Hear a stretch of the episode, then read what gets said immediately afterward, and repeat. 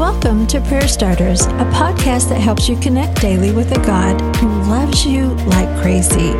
Each episode shares a scripture, a drop of encouragement, and a prayer starter to begin a conversation with God right where you are.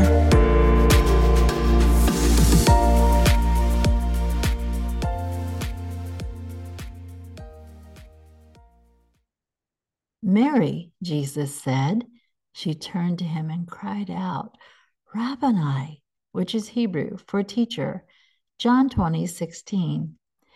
We don't know why Mary Magdalene didn't recognize Jesus in his resurrected body, but she didn't. She was grieving. She was weeping. She wondered out loud if Jesus might be an angel. But then Jesus says her name.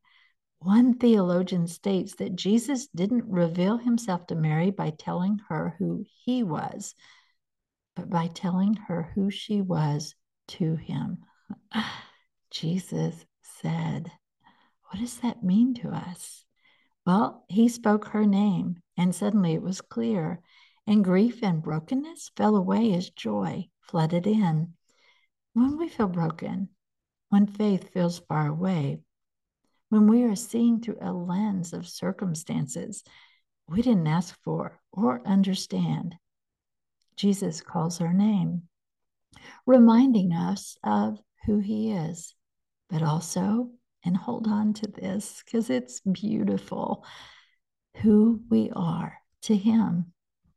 Today's prayer starter Jesus, I'm seeing you through loss. I'm seeing you through grief through things I didn't anticipate and that I don't really understand. but you call me by name. You know me. You're reminding me that you know who I am and who you are to me. Even in this season, you are Jesus, Lord, teacher, friend, Savior.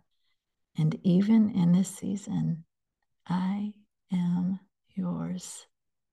Now, continue this conversation.